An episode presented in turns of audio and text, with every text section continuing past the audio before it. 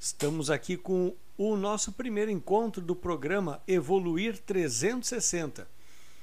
Um programa onde nós falamos sobre finanças, comportamento e negócios. Um programa voltado para educação financeira, para inteligência emocional e também conhecimento de negócios, pois entendemos que todas essas inteligências elas se convergem, seja para o nosso dia a dia ou também seja para a nossa vida ou para os nossos negócios.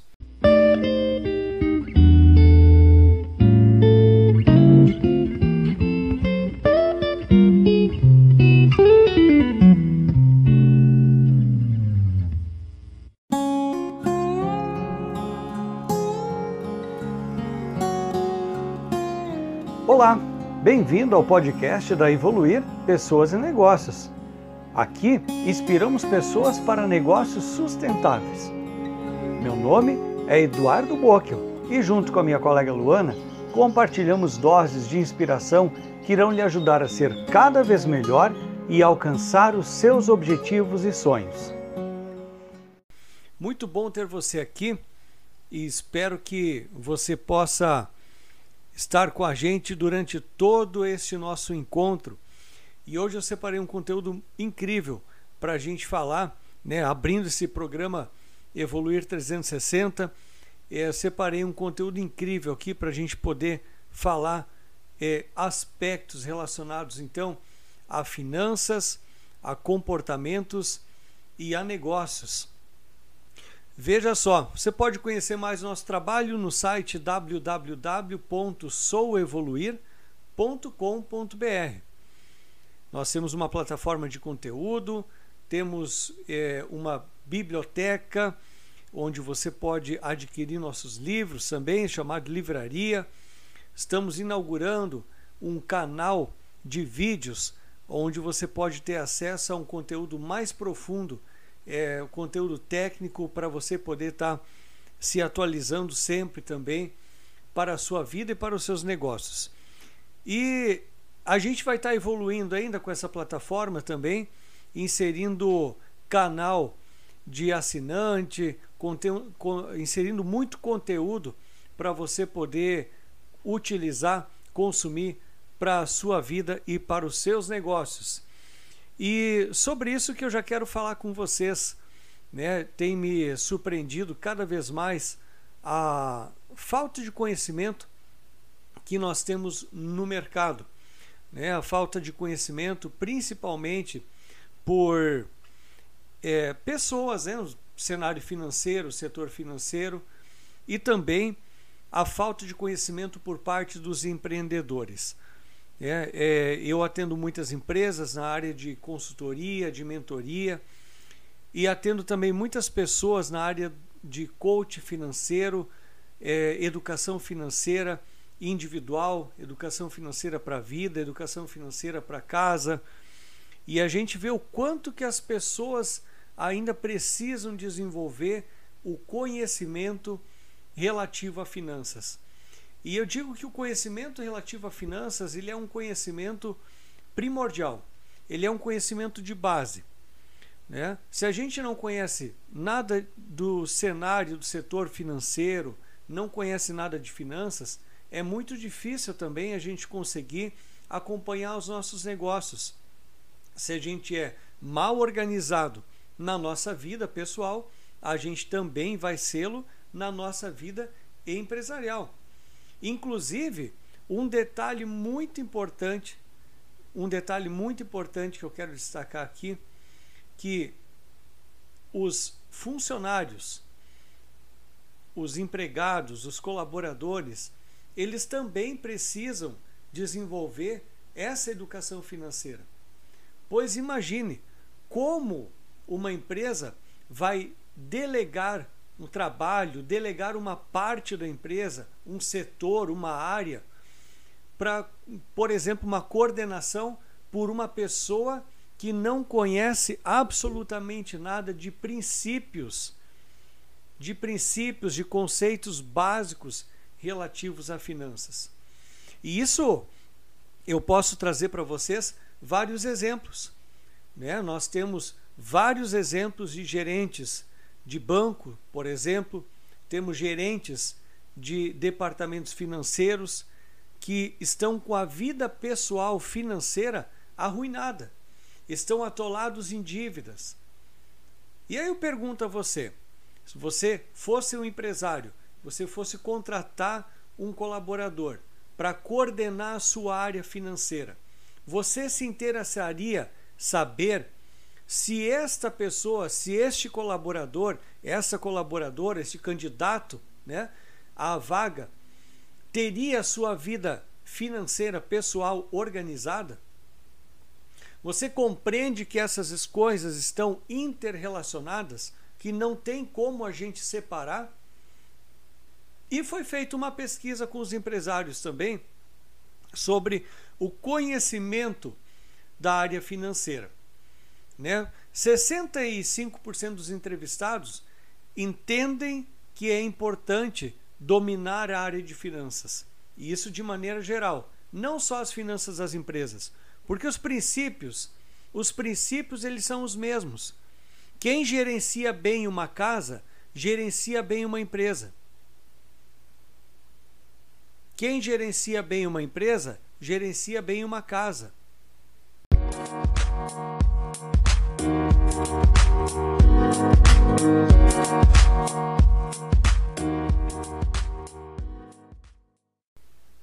Não há diferença, apenas o volume de dinheiro que é diferente e, obviamente, algumas ferramentas que nós vamos utilizar, mas os princípios são os mesmos.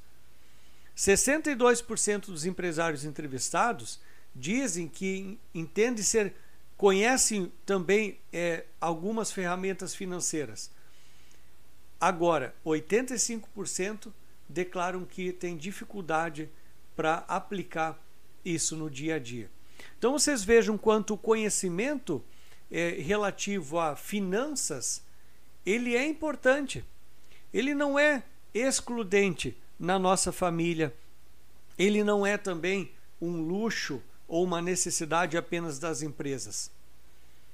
Nós temos vários clientes empresariais que eles têm problemas, problemas nas empresas, fluxo de dinheiro, né? Gastam mais do que entra, que é o mesmo princípio básico da educação financeira, de a gente gastar menos do que a gente ganha. É o primeiro princípio básico da educação financeira. E e existem pessoas empreendedores que não conseguem sequer aplicar este princípio no seu negócio, na sua empresa. Então, pasme, como a educação financeira ela é importante desde a nossa vida pessoal, a, na nossa casa, no nosso negócio. E eu tenho provocado sempre nos meus canais que a empresa que não fala sobre finanças com os seus colaboradores é uma empresa que não está predisposta à prosperidade. É uma empresa que não está aberta para ter um diálogo sobre finanças com os colaboradores. E o empresário acha que se ele falar desse, sobre, desse assunto com os colaboradores, eles vão pedir aumento. Eles vão só pedir aumento. E na verdade, bem o contrário, o efeito esperado é que a gente consiga dialogar sobre princípios em relação a dinheiro e que a gente possa ter colaboradores muito mais engajados, muito mais conscientes quanto à educação financeira, quanto a comportamento financeiro. Quer um exemplo? Vou trazer um exemplo para vocês aqui. É, há muito tempo atrás, há cerca de uns sete anos, eu fiz um trabalho com uma empresa de transporte coletivo. Essa de transporte coletivo urbano, né? É, ônibus urbanos. E a empresa ela estava com um grande problema de aumento de custo. O custo estava elevando absurdamente. Agora, não havia na época um, um disparo tão grande do preço de combustível como nós temos agora. Então, o combustível não era o fator principal do aumento do custo. As rotas dos ônibus permaneciam as mesmas. Não tinha aumento de rota, mudança de rota. Né? E a gente até poderia entender que talvez a temperatura estivesse afetando o consumo do combustível, mas fizeram análises no mesmo período de temperatura, no verão e no inverno, e perceberam que, além de, ou apesar de todas essas variáveis, havia, estava tendo aumento de consumo.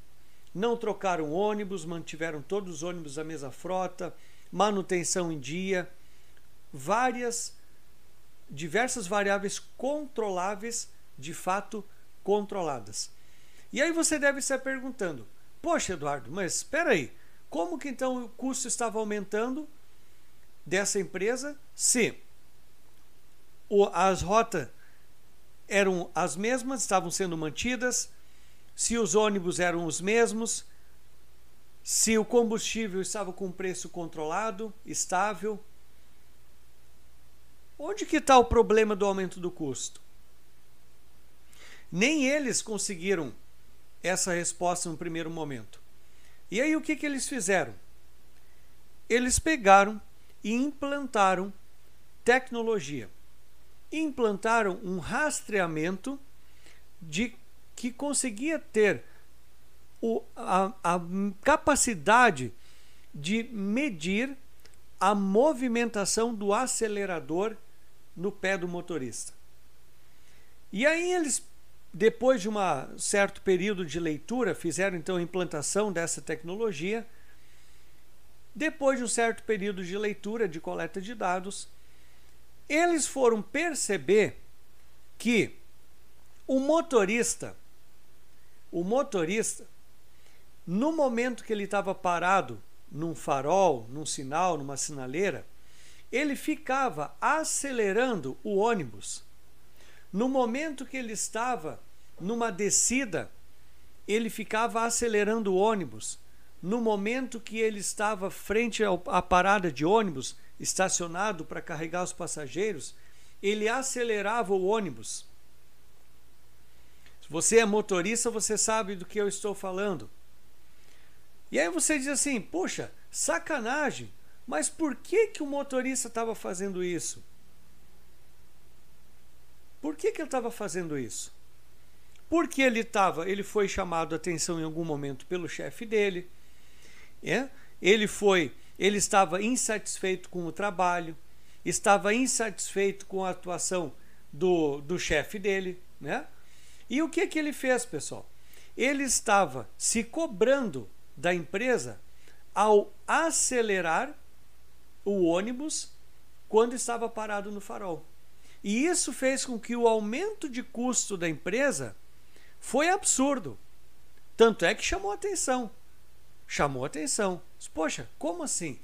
Que o custo, nosso custo aumentou tanto? Preço do combustível não aumentou, rota não mudou, ônibus tudo igual. Como que aumentou tanto? Inclusive, uma das hipóteses que se estudou era a questão de mudança de motorista.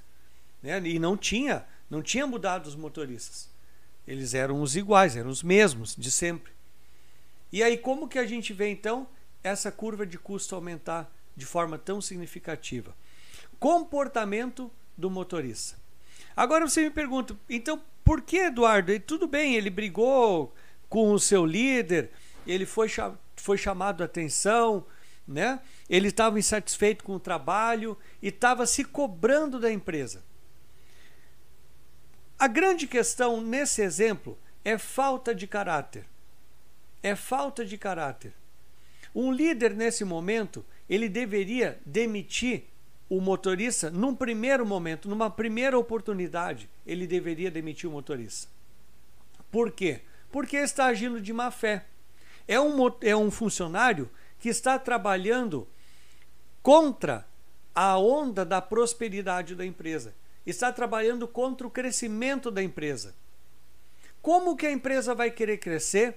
E aí não adianta ela colocar na parede que ela quer um aumento de receita, um aumento de lucro, né, quer aumentar investimentos, se ela tem funcionários com esse tipo de mentalidade.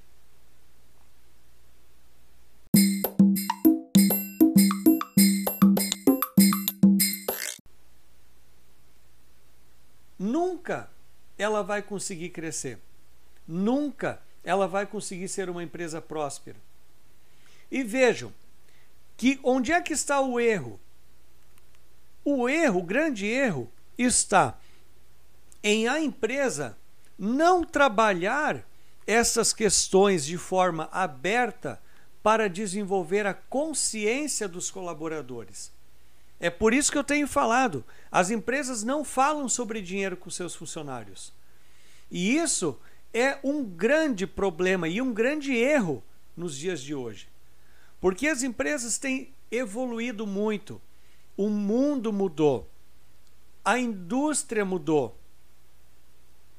Né? Antigamente a gente podia, as pessoas saíam de casa, normalmente era o marido que trabalhava, a mulher ficava em casa, né? e o marido chegava na empresa, ele podia esquecer tudo que tinha lá fora. Tanto é que dessa época surgiu aquela frase famosa de que os problemas que estão lá fora você deixa lá fora. Os problemas que estão aqui dentro são aqui dentro. Só que o mundo evoluiu. As empresas precisam englobar nas suas ações o cuidado integral do funcionário. O cuidado integral. Novas doenças aí de saúde ocupacional estão surgindo inclusive as psicossomáticas.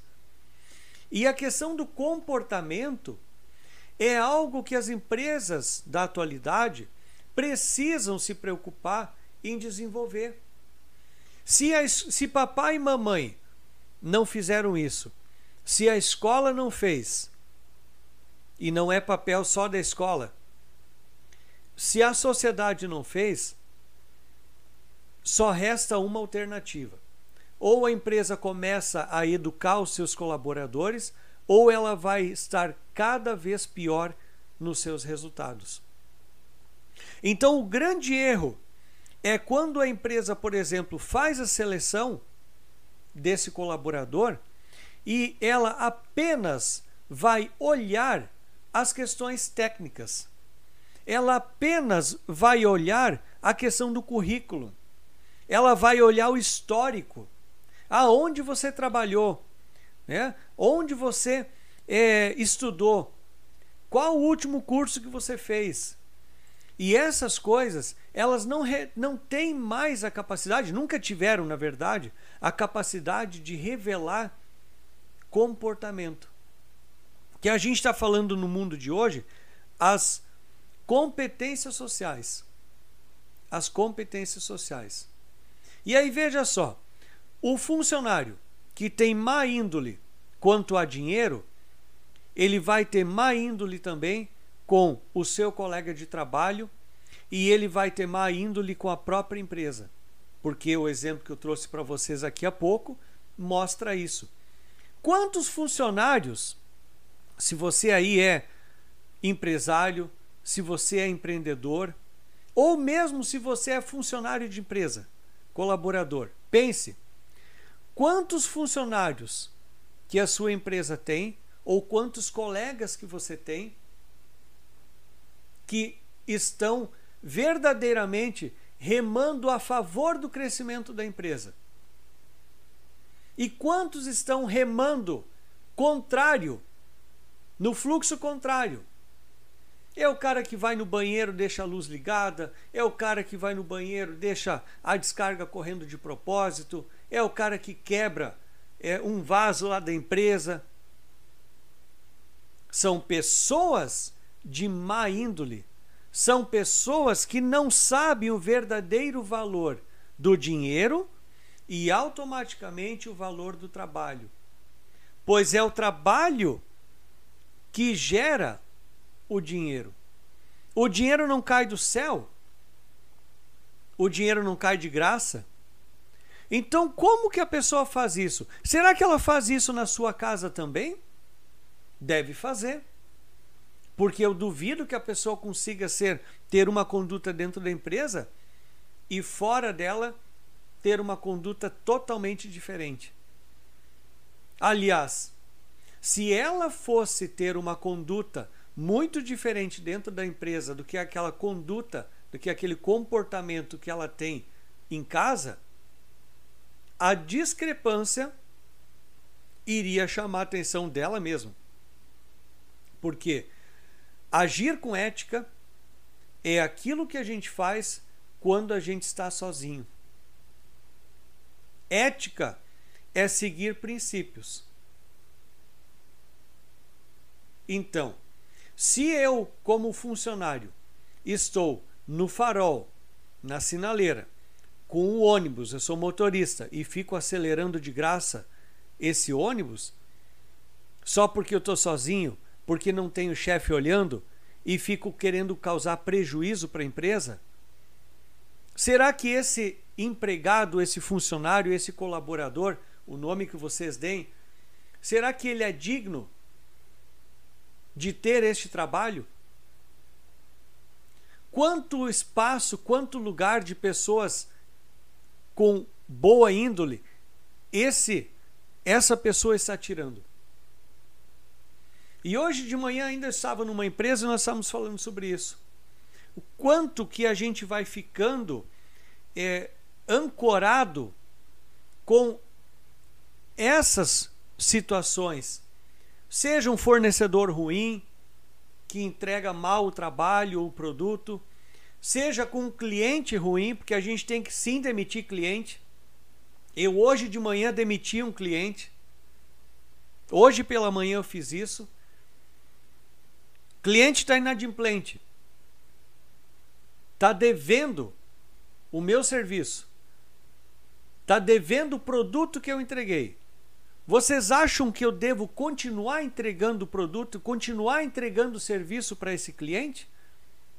Se não existe uma luz sequer de uma sinalização de, de acerto financeiro? Então, quanto que a gente fica preso a esses clientes, a esses fornecedores e inclusive a funcionários que estão remando contra o fluxo da prosperidade que deveria ter dentro de uma empresa.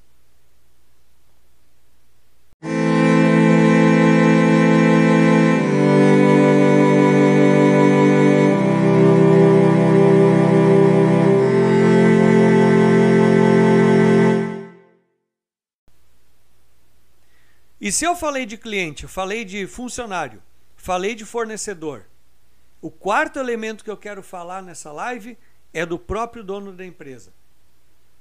É o próprio empreendedor. Porque o que tem de empreendedor que começou o negócio no chute, começou o negócio no cheiro, começou o negócio informal, não fez sequer uma análise de rentabilidade do negócio. Tem muito empreendedor amador. E aí a gente percebe quantas empresas estão quebrando. Quantas empresas estão quebrando? Ah, Eduardo, mas a quebra das empresas é problema da crise. Será? Quantas empresas nós temos que estão crescendo em época de crise? Quantas pessoas estão ficando milionárias Quantas pessoas estão ficando bilionárias? E aí você vê empresários, empreendedores que estão patinando para passar o dia. E aí eu pergunto, coisas bem simples. Quanto é o custo para manter a tua empresa aberta por dia? Ele não sabe. Quanto é o teu, a necessidade de capital de giro por mês? Não sabe. Quanto é o custo fixo, custo direto e indireto que você tem que compõe o preço do produto para você calcular o preço de venda e conseguir encontrar a sua margem? Não sabe. E aí o que a gente vê aí no mercado são pessoas empresas que estão fazendo a estratégia do preço baixo sem saber que aquilo está prejudicando. Porque imagina, você vender um produto com prejuízo é ruim. Agora, se você vender todos os produtos e todos os produtos derem prejuízo, é péssimo. E se você vender aquele produto que está dando prejuízo em larga escala, é muito péssimo. Ou seja, é o decreto de falência. Só que o que, que acontece? Assim como na nossa família, na nossa casa, o empresário ele, ele enxerga o dinheiro entrar. Assim como nós, nas nossas famílias ou nas nossas vidas pessoais, nos iludimos. Nós enxergamos o dinheiro entrar. E a gente enxerga o dinheiro sair. Mas a gente não consegue responder, por exemplo, por que, que a gente não consegue guardar dinheiro. E aí, nos meus atendimentos pessoais, nas mentorias, nas palestras que eu tenho feito também, eu tenho perguntado às pessoas: você consegue guardar por mês 60 reais? Você consegue poupar 100 reais por mês? E a pessoa diz: não, eu não consigo. E é uma verdade que ela diz para ela mesma. E logo, logo, a gente começa a mapear as dívidas que ela tem, as contas para pagar, aquele, aquela fatura do cartão de crédito, as despesas da casa, a gente começa a mapear o carnê que ela tem para pagar e quando eu me deparo um carnê de 238 reais por mês para pagar um televisor novo que ela comprou, que não precisava ter trocado o anterior.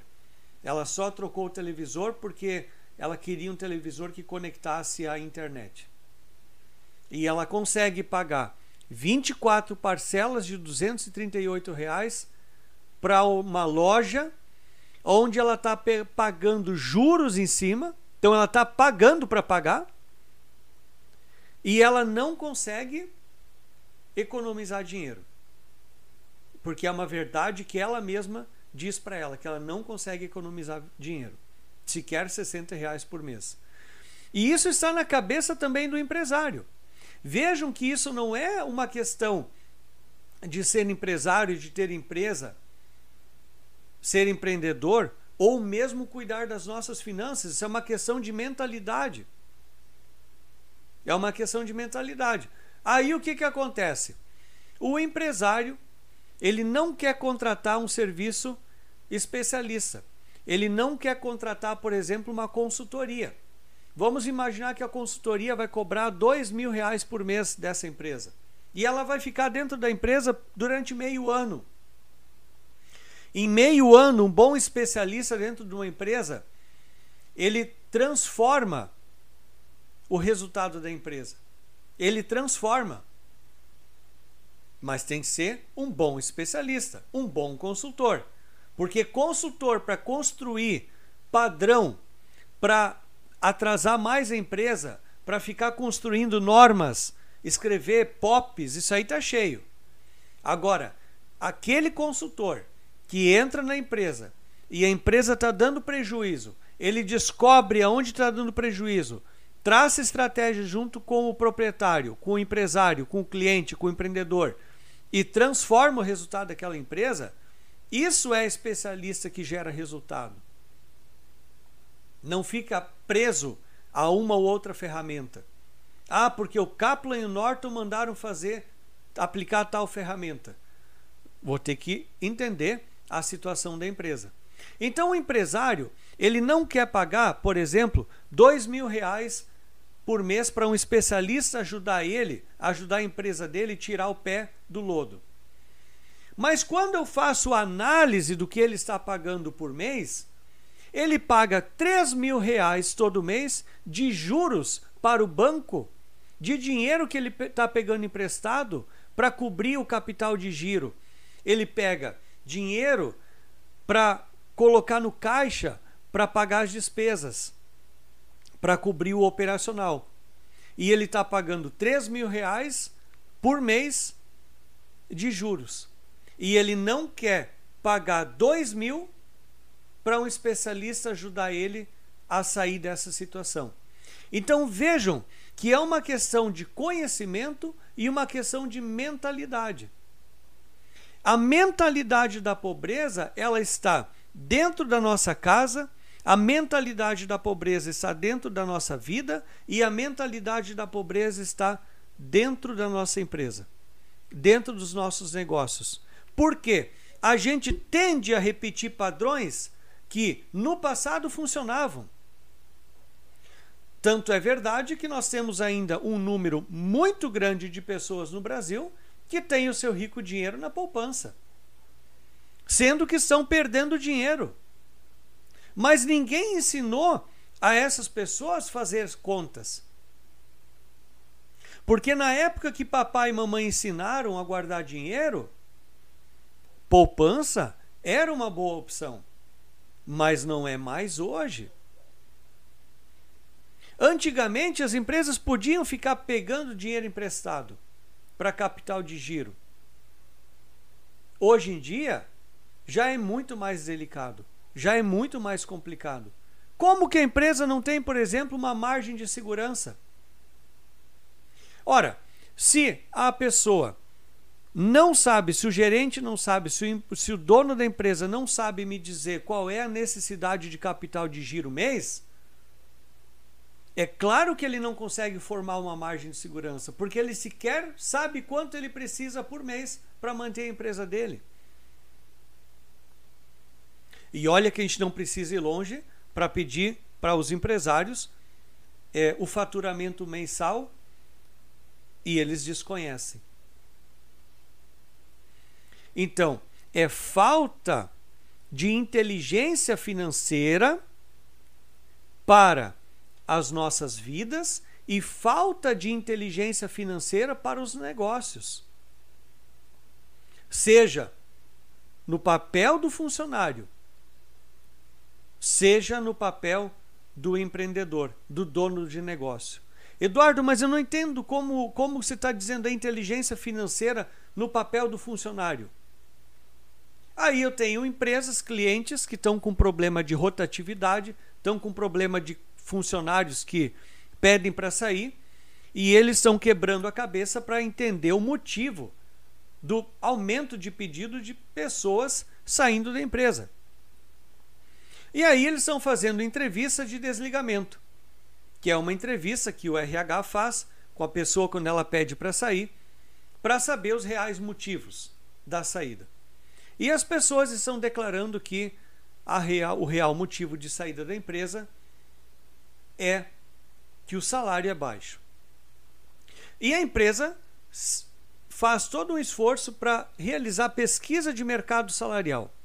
Ela vai buscar comparar com outras empresas de mesmo porte, de mesma categoria, preferencialmente de mesma atividade, mesma região ou região próxima, quantas outras empresas estão pagando de salário. E ela descobre que o salário dela está entre os melhores. Só que ela está recebendo a todo momento pedido de saída do funcionário da empresa. Está pedindo para sair, pedindo as contas. E ele diz que é em função do salário ser insuficiente. Só que a questão do salário ser insuficiente não é a questão que o salário é baixo, não é a questão que o salário é pouco é que aquele funcionário não tem inteligência financeira. Ele se afundou em dívidas, gastou mais do que podia e automaticamente a sensação dele, o sentimento dele é de que o salário não é suficiente.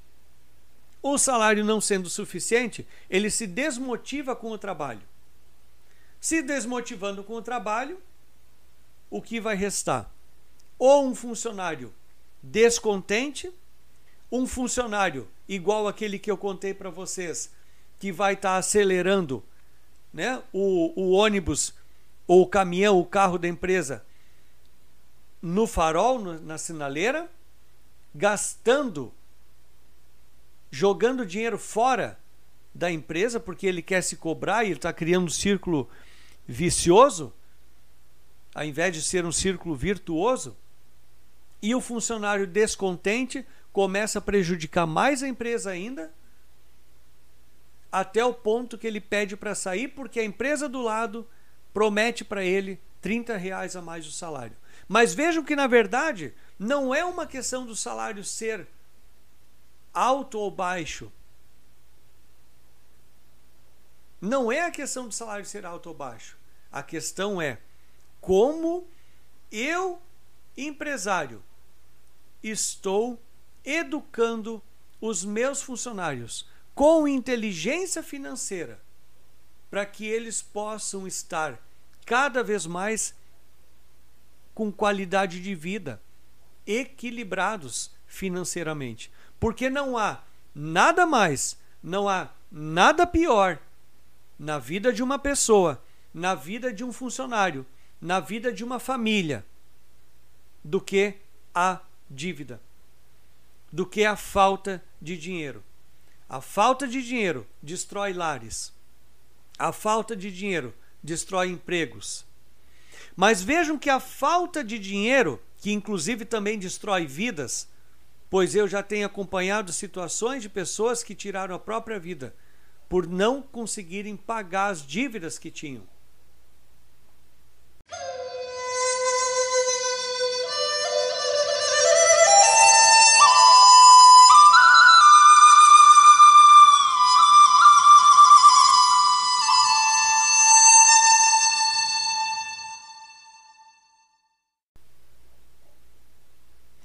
Mas vejam que a questão da falta de dinheiro não é uma questão econômica.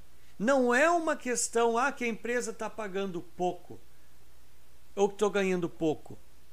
A questão é que falta inteligência financeira para os colaboradores. Está faltando inteligência financeira para as pessoas de maneira geral.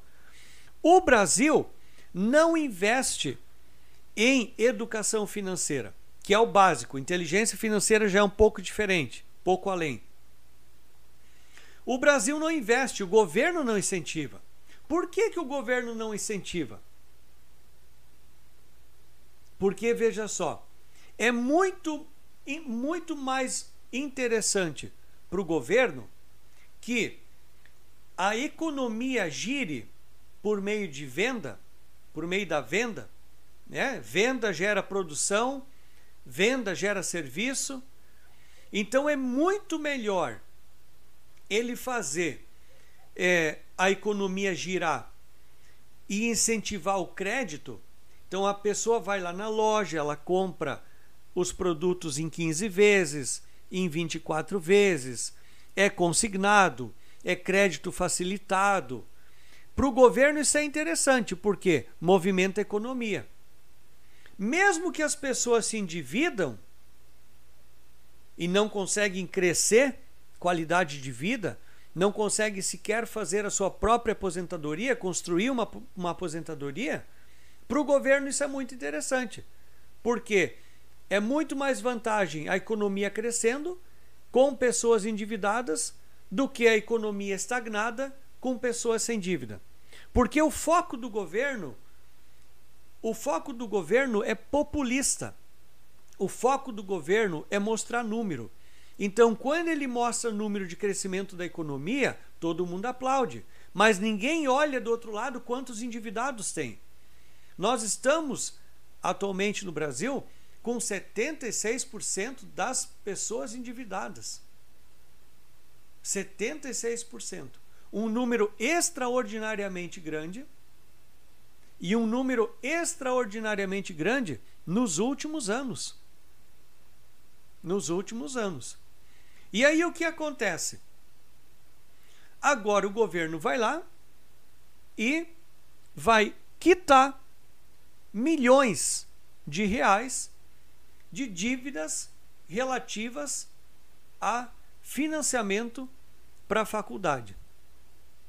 Ele vai simplesmente perdoar a dívida. E eu pergunto para vocês: que graça que tem isso? Adiantou dar acesso à faculdade? Se as pessoas se endividaram com isso, não a longo prazo, com dívidas a longo prazo, não conseguiram honrar, honrar a sua dívida, porque quando a gente assume uma dívida a longo prazo, existe muita mudança de vento, muita mudança de onda, muita mudança de direção. As pessoas não conseguiram pagar, se endividaram e agora o governo vai simplesmente pagar, vai perdoar essa dívida. Então, esse é um exemplo que para o governo brasileiro, isso não é o governo atual, o passado, o anterior, é o modelo de funcionamento do nosso país. O sistema de crédito está disponível para todos, então ele é muito mais interessante para a política econômica do país do que ter pessoas então que não tenham dívidas e a economia mais parada. Então, por isso que o governo brasileiro, ele nunca investiu, nunca deu a prioridade para a educação financeira. Só que está na hora de a gente começar a fazer isso. Fazer isso nas nossas vidas, a gente buscar esses conhecimentos. E também está na hora de a gente começar a fazer isso nas nossas empresas, com os nossos funcionários. Criar essa consciência. Criar essa consciência, porque se eles forem conscientes, eles não vão estar tá pedindo aumento de salário. Eles vão conseguir ajustar a sua conduta, seu comportamento de gasto em relação ao que eles ganham ou fazem. E se eles querem aumento de salário, coloque a proposta para eles. Vão fazer então aqui uma renda variável em cima do alcance de metas. Se você quer ganhar mais, então você entrega mais. Porque na verdade, o funcionário ele nunca ganha. Ele faz o trabalho. Ele faz o dinheiro, por consequência. Ele faz o dinheiro. Assim como eu comentei com um cliente hoje de manhã. Aumentou um funcionário na equipe, quanto vai aumentar de vendas? Hã? Aumentou um funcionário, aumentou o custo. Tem que aumentar a venda. Se não aumentar a venda, vai aumentar o custo, vai diminuir a margem da empresa, vai diminuir o lucro. Essa é a lógica. É muito simples. Só que daí a gente tem as questões de crenças, de comportamentos que prejudicam a condução dos nossos negócios e das nossas decisões financeiras. Veja um exemplo. É, nós temos no, no mundo, em curso, nós temos uma terceira guerra mundial. Apesar de que a gente entenda que não, a guerra hoje em dia ela tem outra característica do que a Segunda Guerra Mundial em 1940. Em 1940 não existia globalização, em 1940 não existia mercado aberto, em 1940 não existia internet. Hoje nós estamos sofrendo consequências da guerra que está acontecendo, consequências econômicas e financeiras. E as empresas não se deram conta disso ainda. Quando a gente pergunta no dia a dia o que é IPCA, muitas pessoas desconhecem.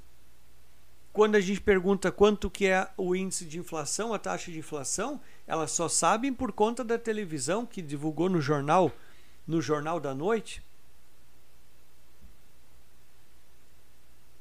Sequer sabe quando a gente fala que a inflação faz perder o poder aquisitivo, como que isso funciona? Elas não se dão conta.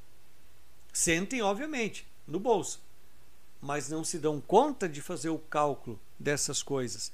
Então a gente está sim num ambiente econômico que está em, em crise, no ambiente econômico que está em guerra. Para vocês terem uma ideia, a Shell ela projeta perdas de 5 bilhões de dólares pela saída na Rússia. Quantas empresas saíram da Rússia com uma resposta à atitude que eles estão tendo? A atitude social ou antissocial. Quantas empresas se manifestaram contrário a esse movimento e saíram da Rússia? Mas quanto isso vai repercutir na economia mundial? Por quanto tempo nós vamos colher resultados disso?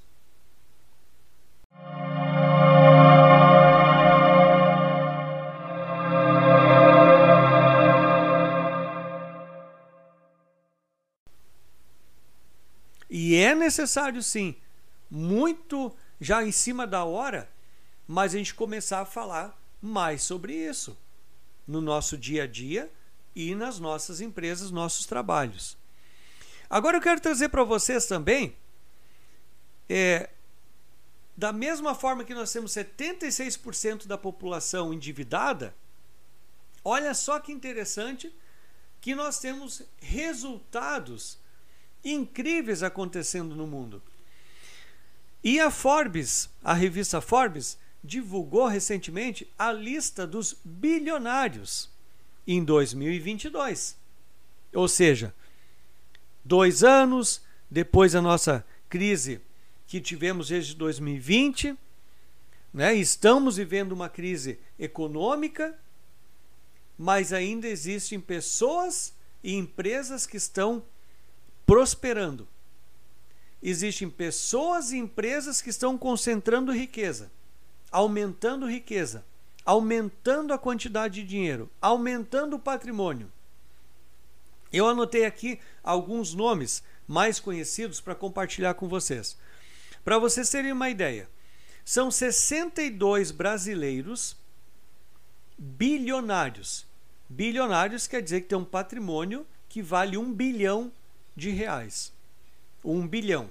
Você consegue fazer isso? Quanto consegue dimensionar o que é um bilhão de reais? É. Um milhão até que é fácil a gente conseguir imaginar, né? Agora, um bilhão. Interessante. Então, 62 brasileiros estão na lista da Forbes como bilionários. Mas esses 62 brasileiros, não, não se preocupe, eles não têm apenas um bilhão. Eles têm muito, muito, muito mais que um bilhão. Quando a gente olha para pessoas que sequer conseguiram juntar o seu primeiro milhão a gente tem brasileiros, 62, que estão então bilionários. Eu trouxe aqui a lista de quatro para compartilhar com vocês, os mais populares, mais conhecidos, né?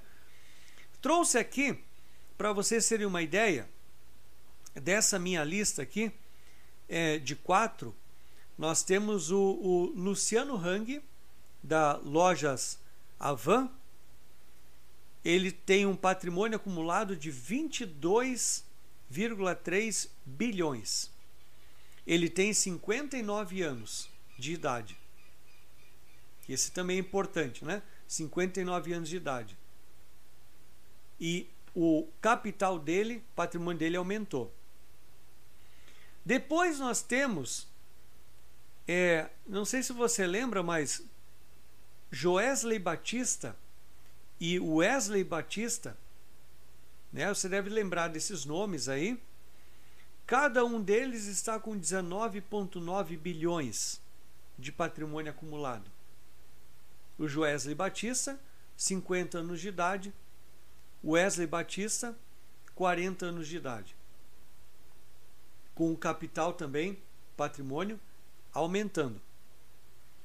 Depois dessa lista que eu separei para mostrar para vocês aqui, nós temos, como eu disse para vocês, são os mais populares, é mais conhecidos. Nós temos Luísa Trajano, da Magazine Luiza, com um patrimônio de 6,5 bilhões, com 70 anos de idade. E o seu capital, o seu patrimônio está caindo em relação ao ano anterior. Mas vejam que nem sempre fama é sinal de patrimônio. Nem sempre idade é um limite para a gente conseguir montar o nosso primeiro bilhão ou o nosso primeiro milhão. E quando a gente olha para essa lista e se depara como se estivesse frente a um grande muro, a um muro muito alto, entendendo que é impossível a gente chegar lá, já é uma primeira característica que nós precisamos mudar a nossa mentalidade, porque já estamos com uma mentalidade de pobreza, uma mentalidade de escassez. A gente olha para uma montanha de abundância e a gente diz assim: ah, é impossível chegar lá. Então, se eu estou com esse pensamento na minha empresa, se eu estou com esse pensamento, posso ser é, empregador ou empregado. E se eu estou com esse pensamento na minha vida pessoal, já é um pensamento que revela uma característica de escassez, uma mentalidade de pobreza. Se eu olho para a lista dos bilionários e eu penso o seguinte: ah, tenho nojo de rico, fica aí veiculando o, o nome, o patrimônio numa revista, no site. Eu tenho nojo disso aí. Só querem aparecer, só querem se mostrar, são vaidosos. Se você está pensando isso, é óbvio que você nunca vai conseguir aumentar o seu patrimônio, porque a sua mente vai entender que quando você aumenta patrimônio, você está sendo vaidoso. Então, é esse tipo de, de comportamento, de pensamento que eu falo que nós precisamos ressignificar nas pessoas, inclusive do time que trabalha na nossa empresa. Uma empresa nunca vai ser rica, uma empresa nunca vai ser próspera, ela nunca vai aumentar vagas de emprego, ela nunca vai vender mais, atender mais clientes se a equipe que trabalha dentro dela tiver uma mentalidade de pobreza, tiver uma mentalidade de escassez. E não basta só o dono da empresa ter, ele precisa transferir isso também para as pessoas que trabalham com ele, para que todos estejam remando em uma mesma direção. Porque se a empresa ganha, todas as pessoas ganham. Isso é abundância. Isso é o poder da abundância. É a mentalidade da riqueza. É a prosperidade nos nossos negócios. Meus amigos, deixe seus comentários aqui. É, foi um prazer estar com vocês aqui e compartilhar essas, esses aprendizados aqui no nosso Evoluir 360, nosso espaço Evoluir, falando sobre finanças, comportamentos e negócios. Eu me despeço por aqui. Tenham todos uma excelente noite, uma excelente sexta-feira, ainda que temos aí pela frente, e vamos fazer aí a diferença no mundo. Vamos construir o nosso patrimônio. Vamos fazer mais por nós mesmos. Vamos fazer mais pelos nossos negócios e vamos fazer mais por quem está com a gente, convive com a gente e fazendo mais assim também para o nosso mundo, para termos um mundo cada vez melhor.